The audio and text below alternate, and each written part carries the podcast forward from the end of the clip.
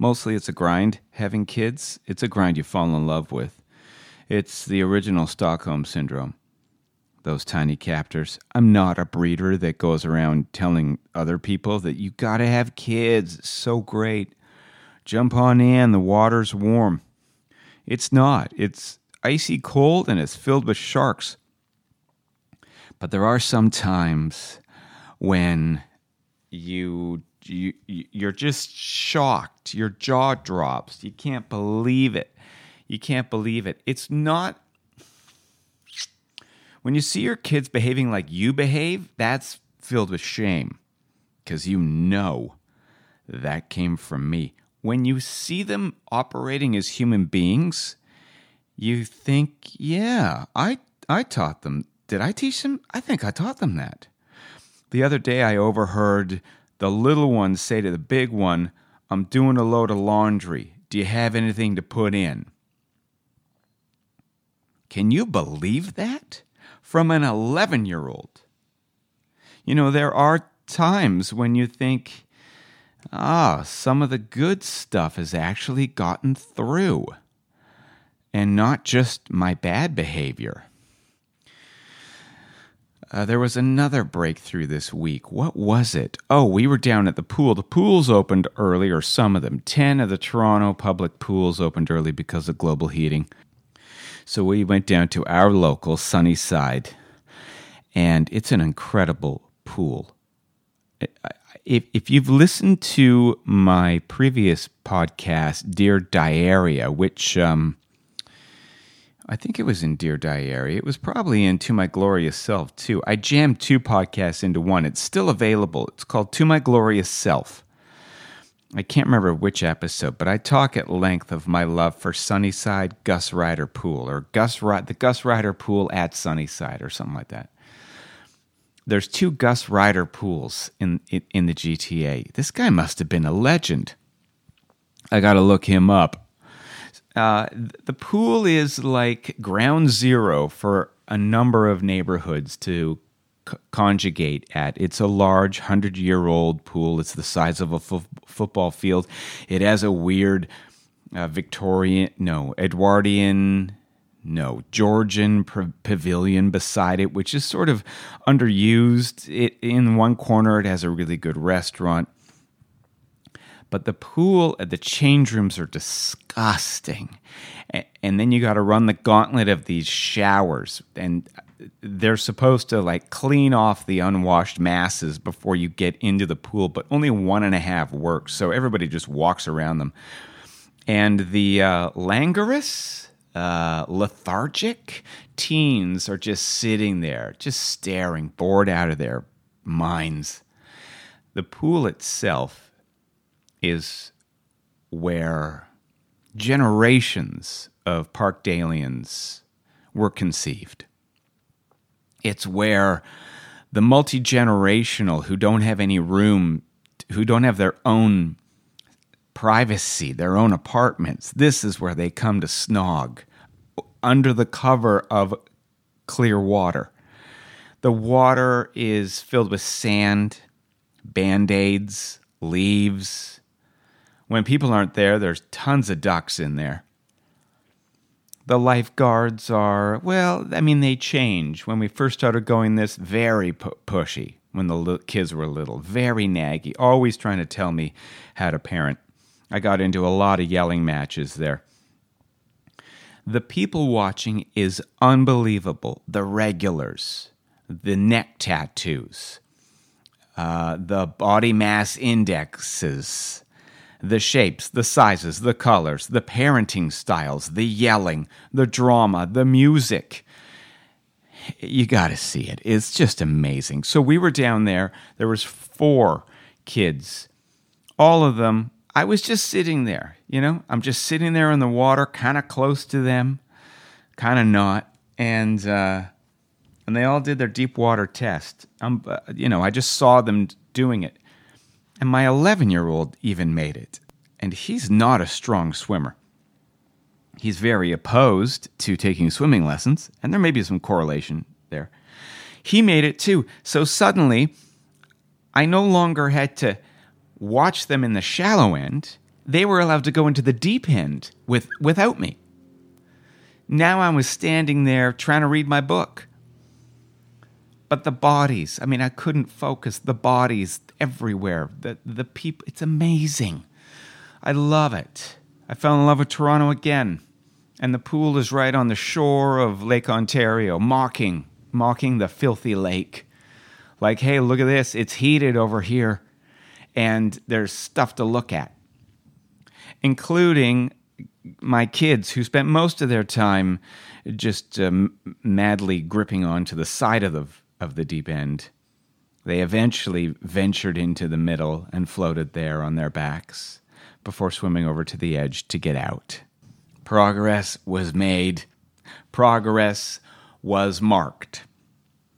When you mark something, you can manage it. When you measure things, you can manage it. I, I, I, I try to remember.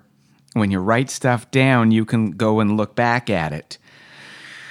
I think this is how this is how we learn and this is how we gain confidence. So how do we simulate this on a weekly basis with performance or with our life or with relationships? Well, you got to rack up the wins, no matter how small. The other day, um, Persimonious Kevin and I were having a discussion at the bank. Uh, I've talked about Persimonious Kevin, right? He's got this, oh, strange way of talking at the bank. You sit down in front of him and he's a teller, I think. Or something a little higher up without actually being. He doesn't have an office, he doesn't have a cubicle, but he gets the, the chair at the tellers, bank of tellers at the bank. You know, the chair. He's, he gets the, the wicket with the chair. So you sit there and he says, and if you'd like to Insert your uh, card. We will begin the session, and your account is now coming up on the screen. He he he comments on it like you're watching F1 or golf. He he'll he'll comment along every step of the way. Anyways, I was in there. I discovered a mistake the bank made. May have even been Kevin's fault. And I got him to give me free uh, no fee, no fees for a year. They screwed up. I pointed it out. He was very disbelieving at first. Couldn't couldn't believe that the bank would have made a mistake. He discovered they had, and then I said, "Could you make it right?" And he said, "I think we can." What do you have in mind? And I said, "No no fees for a year for all of my accounts." And I got that. That is a huge win. So you got to put that self put that in your self-esteem pipe and smoke it, I said to myself. Don't just wander off and think of something else to worry about. Think about this. Think about how good this is. And think about how you can replicate it elsewhere. Where can you do it? I think for my kids, I, I need to simulate, uh, what do you call it? Adversity so they can practice in a safe environment, so they can get those wins, so they can increase their confidence, so they know that that uh, they can take the subway. I mean, there's a chance of acid being thrown in their face or or uh, or getting stabbed, but it's small, mostly because they're male. Them at the pool and them with the laundry. I don't know. I think that was that was when I shut up and got out of the way both those times. I shut up and got out of the way. I didn't simulate anything. It was me making room for them. I think you have to do that in your performance too. You got to make room for your scene partner. That's why you that's why you listen. You got to make room for the audience. That's why you don't spell it out to them. That's why you don't paint in broad strokes. That's why you go with what George Saunders calls happy befuddlement. You don't have to say things like, in real life now I'm talking about, uh, as I said. When you say as I said, as I was saying, as I've already said, you're admitting to the other person that you're repeating yourself. So I think that is a that is a that is a green flag to shut up. Same with performance. Stand there and listen. I know you got lines to say. But when you're not talking those blessed lines of yours. Don't sit there and wait for your chance to talk again. It's not about having the snappy comeback. It's about having the clunky, weird, awkward pauses that are the truth, that are truthful, that resonate, that the audience goes, Oh, I see something's happening. I'm not sure what it is, but it's interesting. Does this all hang together? I'm not sure. Let's start the show.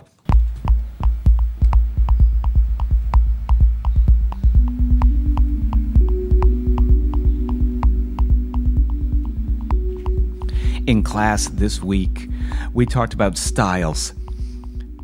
I was part of a casting session last week, and the director wanted performance that was very wooden, very, um, very dried out. He wanted all the he wanted your the, the cap on your effervescence tightened up all the way, not just to a point of um, realism, but to a point of uh, I don't know it's not surrealism, is it? I mean, maybe it is. There weren't a lot of rhinoceroses talking to each other or melting clocks. I don't know. What's the word? Have you ever seen a Yorgos Lanthimos movie? It's like that. Have you ever seen a Tim Godsall commercial? It's like that. What was challenging to the actors auditioning was the redirection, was the having to ditch your previous brilliant ideas that you came in with, perhaps the very ideas that you auditioned with in your initial audition. And for this callback, you had to ditch them and then take a redirect from a director who was in London. So you couldn't see him. He wasn't in the room. You could barely hear him. He was on a tiny speaker. And he was very nice about it. So he, it, the direction wasn't direct, it was indirect. It was couched in a lot of um, He's one of my favorite types of directors. He's very encouraging. He's not a dick at all. I love that. I love that. But I do also like the direct director who just says, do it faster. Do it this way. Now try it this way. Now do it this way. That's then you get a lot of stuff accomplished. Redirection is when you're able to operate without your ego. You've got to be able to ditch habituated behavioral patterns. You've got to be able to, the way you do this is by staying present. It's a wholly unsatisfying uh, answer because how do you stay present? Well, you do things like practice being present. You walk around the neighborhood going, I'm walking up the street now, I'm looking at this tree now, I'm looking at that car now. You read books by Patsy Rodenburg, who talks about being in second circle, which is presence, which is egoless. I mean, there's always going to be the ego there. I'm not talking about enlightenment, I'm just talking about uh, operating with some self awareness. So when you're in that moment, I would all, I used to do this when a director or anyone when anyone started talking to me, and it wasn't um, yelling or loud or uh, pointed or I would just zone out my my vision would go soft. I also started uh, doing that um, as a defense mechanism. When I was faced with a crowd of people, I would just sort of mildly cross my eyes. Do you do this? So my vision has just gone a bit soft. It was it was to protect me against the hundreds of adoring fans out there staring at me. The problem was is that I was now outside of my body and kind of in my head, but not really engaged at all when you're present, when you're in the room, when you come in with you've made one choice, you do that audition, you let her rip, and then you get the redirect from the director. If you're so lucky, that's when you really have to pay attention. All they want when a director says, "Okay, let's do it again," and this time, and they and they throw out some direction, all they're really saying is do it differently. Just do it differently. If you're given the chance to do it a second time, it behooves you to do it differently. If you're going to do it the same time, they're filming you. They've already got that. They've already got that on media. They've got that. They need to see something different and surprising. This also applies to self tapes. You got 30 seconds to really surprise the hell out of them. So this director last week, who was looking for this Yorgos Lanthimos type acting that you can see in Dogtooth or his uh, um, other movie, The Favorite, about Queen Anne, uh, with all the anamorphic lenses, or my favorite, uh, The Lobster, with Colin Farrell and Rachel Weisz, and um, styles there aren't even uh, consistent. Some people are acting differently than others. Colin Farrell and Rachel Weisz uh, act differently when they're uh, when they're in a relationship as opposed to before they meet. John C. Reilly is doing John C. Reilly. Now there's somebody who has gotten out of his way. He's never anybody else but John C. Reilly, and it's captivating. That weird face, the hair, the way he talks, that voice. Oh man, can you teach that? I hope you can. I hope that I can teach you to get out of your way. And uh, and what I was trying to do with last class was um, an awareness of styles an awareness of what directors want and who directors are emulating.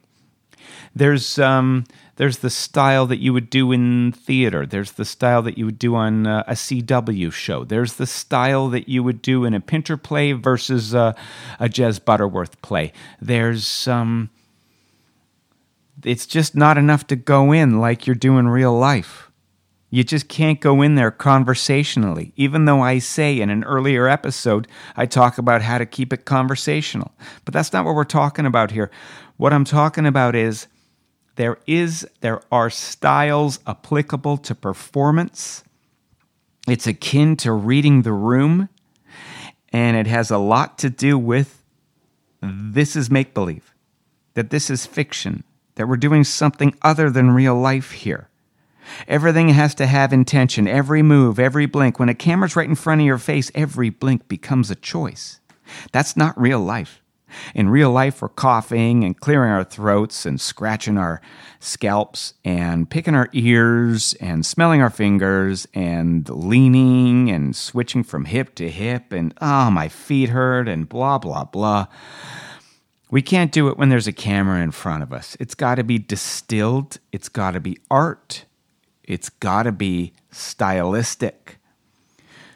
All this is, it's this is not more obstacles. This is more fuel. Now you have different tools you can use.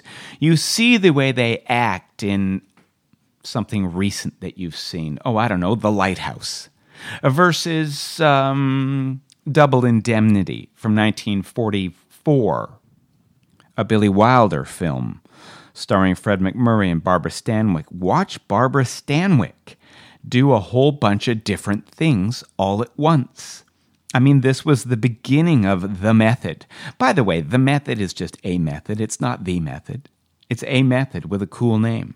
There are plenty of methods. You don't have to all be Jeremy Strong's out there. It might work for him, might not work for you. The the way you figure it out is is you try it, you do your due diligence, you see what works. Okay, but don't become the newly converted who's crowing from the rooftops. I've found the answer.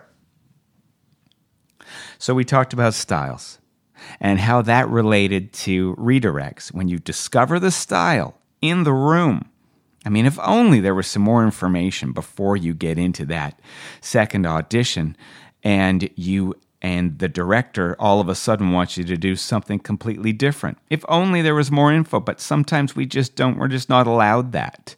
We just aren't afforded that. So we have to stay nimble. Well, that's when we stay present. That's when we rely on listening.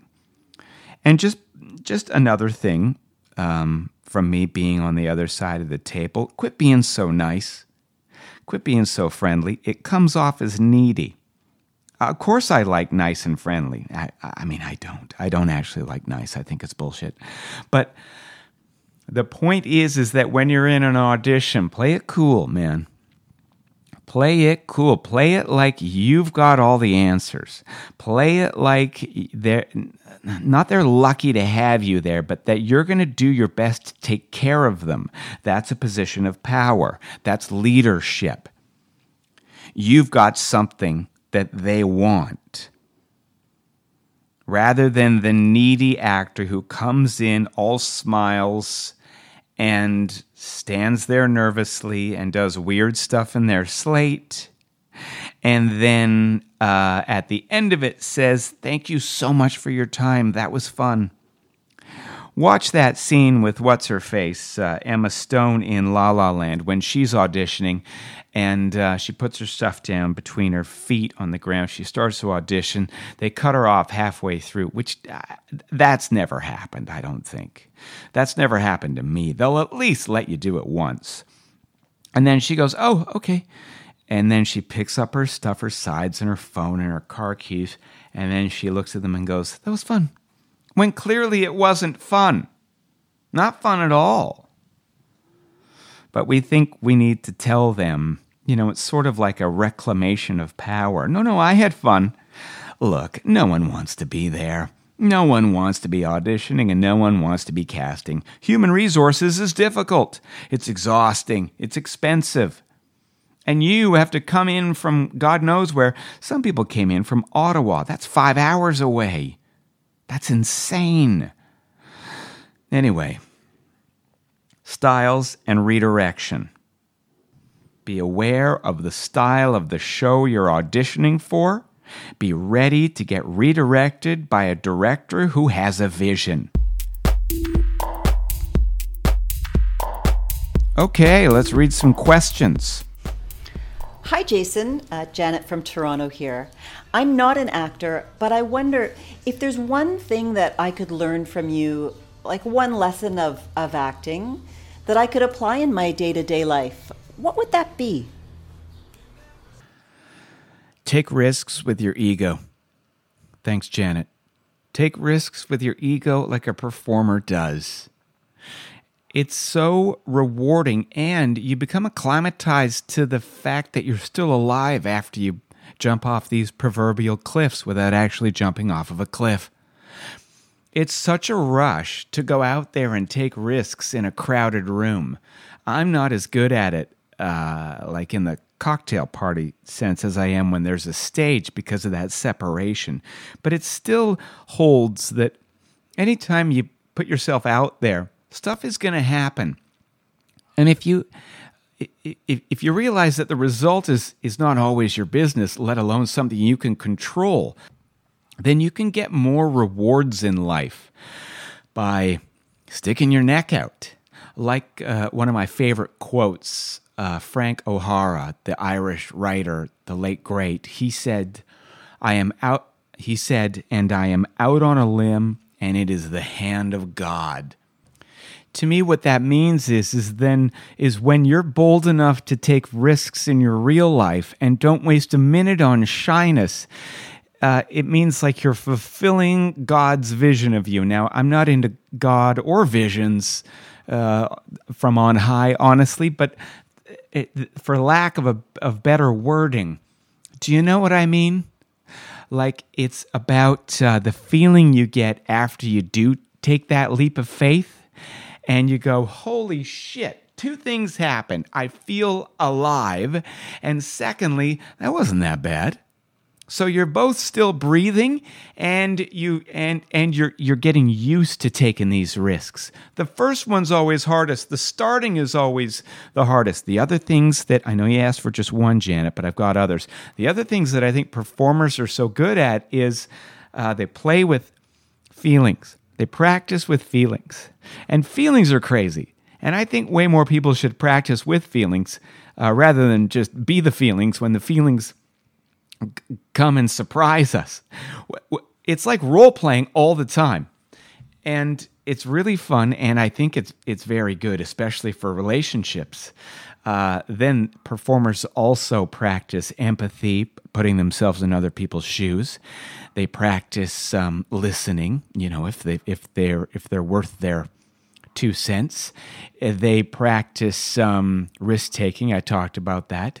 They uh, play dress up and they collaborate. This doesn't just apply to performers, obviously, but collaboration in this era of uh, the self is so important. Uh, we think we have to do it all. We're in a hero culture right now where the only movies that get made and put in a theater are about one man. It's never just one man, there's a ton of people. To get anything done, it takes a ton of people. And so, if you're practicing collaborating, which is not an easy thing to do with a bunch of egos in the room, I think you just, you know, you gain all those all those skills of the diplomacy, listening, waiting, patience, and on and on it goes.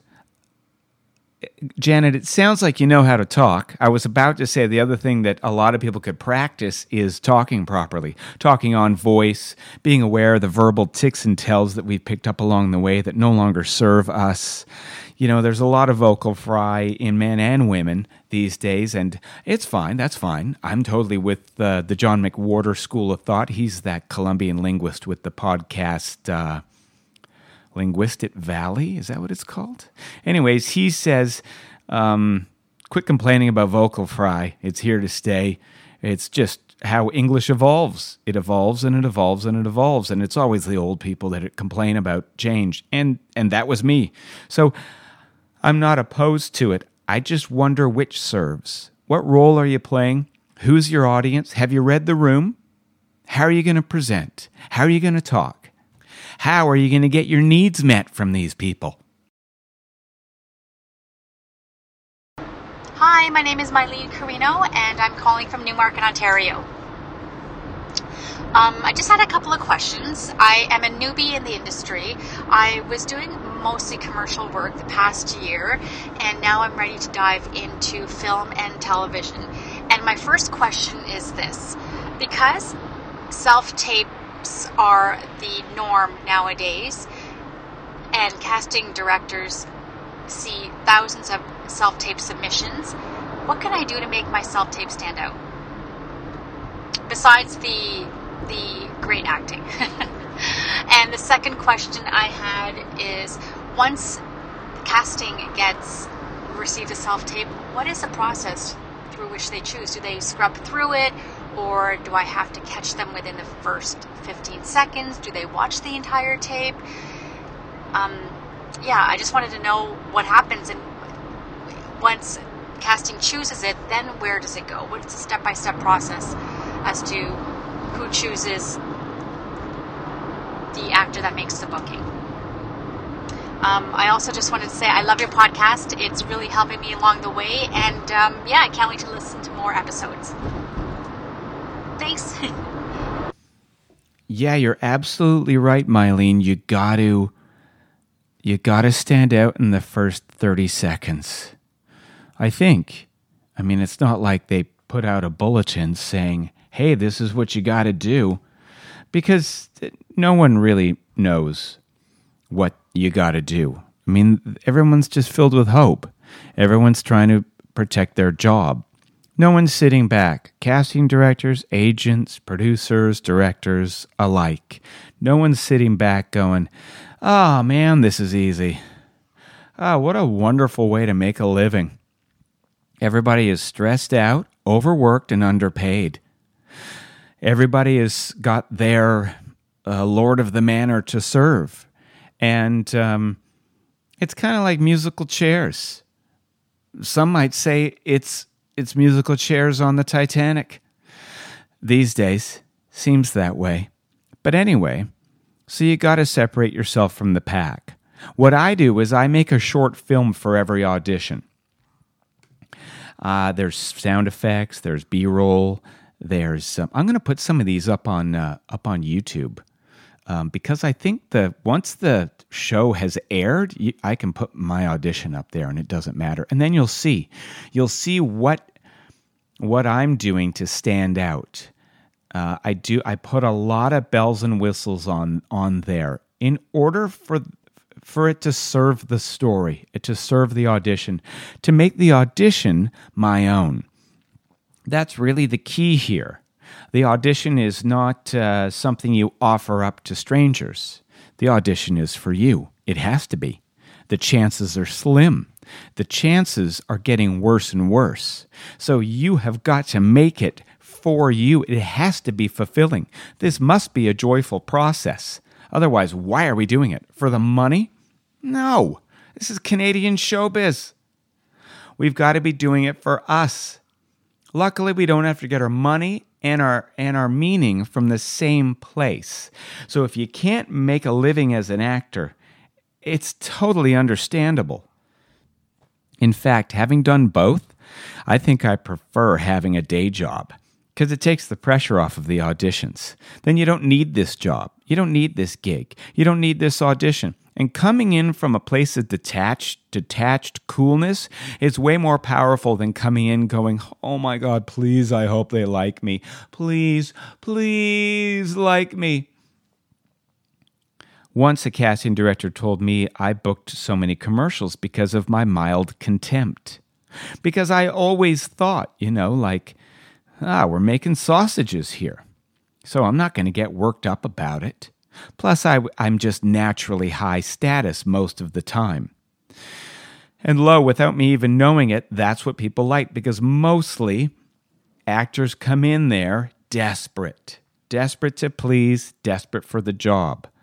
So that's the first thing you got to shed is your need for the gig.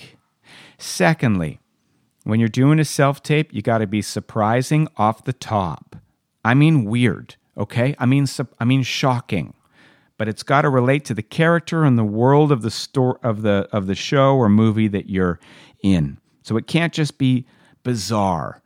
It's got to be like, "Oh, that's such a good idea." It's your interpretation of those lines on the page. I say this all the time in class. The words are not your hopes and dreams. That's the writer. That's their hopes and dreams. That's them desperate to keep their job on this show. Your job is to interpret those words. You're Glenn Gould. You're, you're, it's an interpretation that it has to be there. If you make it look just like real life when you're just talking to your friend, it's not going to be enough. There's got to be other stuff going on there. So, you know, karate kick your way into that self tape, light your pants on fire, whatever you got to do within within the world of the of the show and then let her rip and then spend a whole time really listening to your scene partner even if it's you know your husband if we're self-taping at home it's t- good and bad. Even if the my scene partner is often my buddy T out in Hamilton on a FaceTime call. I'm not even looking at him. I mean, it's not great, but I've done that on set too. Haven't you? I've acted opposite a, a, a tennis ball on a C stand in the middle of um, a mud, muddy medieval village in rural Hungary. It was fine. No one can tell the difference. It's smoke and mirrors. It's uh, it's it's Hollywood. It's it's fake. That's what we're doing. It's artifice. So you don't need perfect conditions. But what you do need to do is stand your ground, take your God-given allotment of space on this earth without apology, speak on voice so people can hear you, level those eyeballs at your reader, and give them the business. You got to bring the heat. I don't care if it's a comedy or a drama or whatever. You got to lock in and fire away. For your second question on what are the chain of events after you send a, a self taped audition into your agent, this is how it goes. Your agent watches it, probably, should, should probably do that uh, for quality control. If everything's okay, they send it to the casting studio. The casting associate watches all the self tapes, not the casting director. The casting associate makes their selects and then sits down and watches them again with the casting director. The casting director wheedles it down to the top whatever number they've agreed upon to send to the director, the director's EP, and the agency. The director of the, um, I'm talking about commercials here, by the way. The director of the commercial is represented represented by an exec producer who uh, runs a production company. A production company does two things: they represent directors, and they they uh, service produce commercials. So they'll put together the production of a commercial and they'll provide the director. The agency takes care of the client. The client, aka the brand, has hired the agency to develop an ad campaign. The agency will have a team of creatives uh, shepherd the campaign they've written and drawn. Uh, they've and and they've found the director. They've hired the director, the agency, right? So now they look at your so so there's there's the agency is a proxy for the client. The production company represents the director. So there's three different entities that are going to look at the selects and decide who is coming in for a callback. Once the callback happens, then the agency goes away with or without the casting director, but with the director, and they talk about who they like, and that's when they show auditions to the client. This is what I think happens. Then they'll do something really annoying and they'll put a, a, a few of their top choices on hold, which isn't a real thing, uh, but it is. It's a thing where they go, uh, "Can you just can you just not go skiing this weekend and break your arm?" Because we've we've narrowed it down to two people. We would just we want to make sure the schedules align. I have been on hold for many a commercial and lost them in the last you know, Sunday, the last day, the last quarter of a weekend for whatever reason. But that's the that's the way the cookie crumbles. So that is, I think, how it goes. Uh, it's a convoluted process with many cooks in the kitchen, and that's why once you once you audition, you just really got to forget about it. I mean, it took me years of practice to do that, and I still think about ones that I missed out on that that I got close on. You know, like um Oh, playing a racist podcast host in the latest Kiefer Sutherland TV show. I would have loved to have done that. That would have been juicy. Anyways, I got to let that one go. You got to let them go because there's so many voices at the table, so many decision makers that it's not it's no reason to beat yourself up over it or feel badly about it because you just don't know why they didn't go for you. Thanks so much, Mylene. Great question.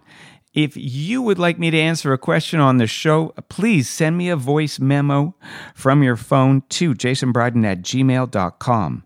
That email again is jasonbryden at gmail.com. If you haven't already subscribed to my Substack, head on over to boldacting.substack.com and sign up with your email address. It's a weekly 5 to 10 minute read uh, about my strong opinions on uh, performance technique and other things. I also do a voiceover for every newsletter, so you don't actually have to read it if you're the um, auditorially inclined, like I am. I would love you forever if you rated and reviewed with glowing five star reviews, uh, hyperbolic language. You know, just tell the people the truth that this has changed your life and you couldn't get along without me. Thank you so much. And if you're in Toronto, don't forget to check out my class, Jason Bryden's The Sunday School, every Sunday, 5 to 8 p.m. at Ground Glass Casting. Go to boldacting.com for more information. And now for the newsletter. The Bold Acting Newsletter, Issue 11 for June 18th, 2023. I would have never made it as a woman in Afghanistan. The fear of public speaking is greater than the fear of death. The risk of the former is more immediate than the latter for most of us. And because we are inherently lazy creatures, proximity plays an outsized role in how we determine what to worry about. You can watch my video about prioritizing your worries on youtube.com slash Jason Bryden. We worry about being ostracized by our cohort, the people that make up our extended social circle. These aren't restricted to our friends. They are normally people we can count on in spite of our behavior. For some reason, we include perfect strangers in the cohort of people we need to please. We are constantly trying to measure up with veritable strangers. Keeping up with the Joneses is like trying to keep up with the train that left a half an hour ago.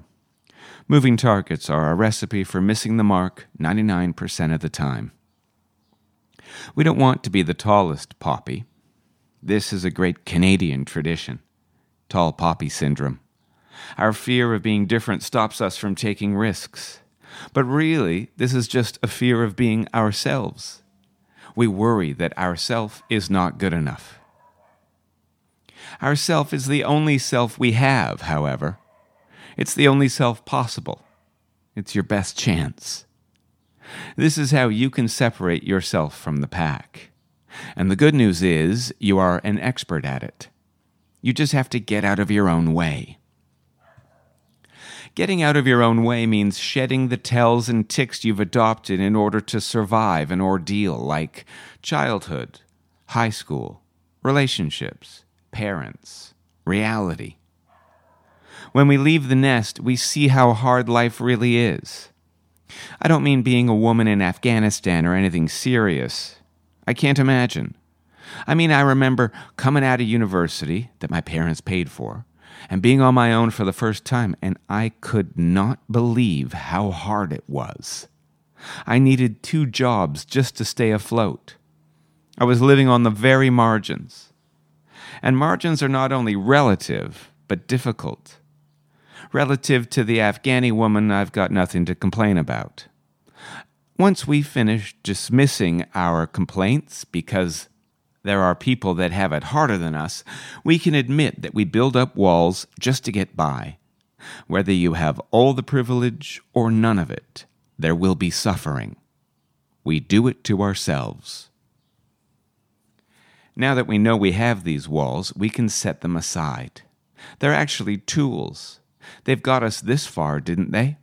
They'll always be there for us. But they're not us.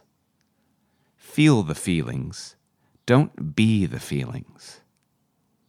This is my interpretation of living with the third eye. You gently observe your own behavior. You tweak it like you would tweak a puppet if you held the strings. Nothing is a big deal. The good things in life are no longer met with baseless effusiveness. The bad things aren't the end of the world. We are calm in the face of adversity. This is also called leadership. The other day I was riding my bike home from the liquor store. The weather was fine. I was on my bike, and I had a fresh bottle of gin that was going to help me make a very wet martini when I got home. When I was turning left from High Park Boulevard to Sunnyside Avenue, a car to my left waited for me. The truck behind them honked impatiently. As I rounded the corner, I set my sights on the driver of the truck. It was a Polish man in his sixties. As I gave him the hairy eyeball, he said, Watch it, Fruit Loop. A classic old man burn. A simple, reductive, lightly homophobic shot across my bow. It made me nostalgic. I delighted in his high level curmudgeonliness because I used to be indiscernibly angry like him. But I also realized three things. One, there are plenty of dinosaurs still roaming the earth. Two, when you're riding your bike on a sunny day, there is little reason to throw shade on what should be joyful progress. And three, if I'm still alive after riding my bike through the streets of Toronto, I'm doing great. I know that if I'm breathing, then everything's okay. I've lowered my expectations that much. For the result is really out of our hands. There are too many variables at play. All I can control is that I do more than people expect of me. I make going the extra mile my new bare minimum. But for a selfish, often wrong headed person like myself, this takes time and practice. As Ted Turner said, early to bed, early to rise, work real hard, and advertise. The shortest distance home was to ignore the angry man in the truck. Ignoring potential conflict was not always my modus operandi. Too often I would look for confrontation I got a real charge out of being right. But you can be right or you can be loved. Katy Perry said that. The shortest distance to growth is facing the adversity in front of you. For me, it's organizing papers with numbers on them. I can't stand them. I also have to relearn how to do a spreadsheet. For some, it is public speaking. For others, it is being ourselves. Whatever your thing is, go after that which is in front of you right now. And thank your God you don't live in Afghanistan.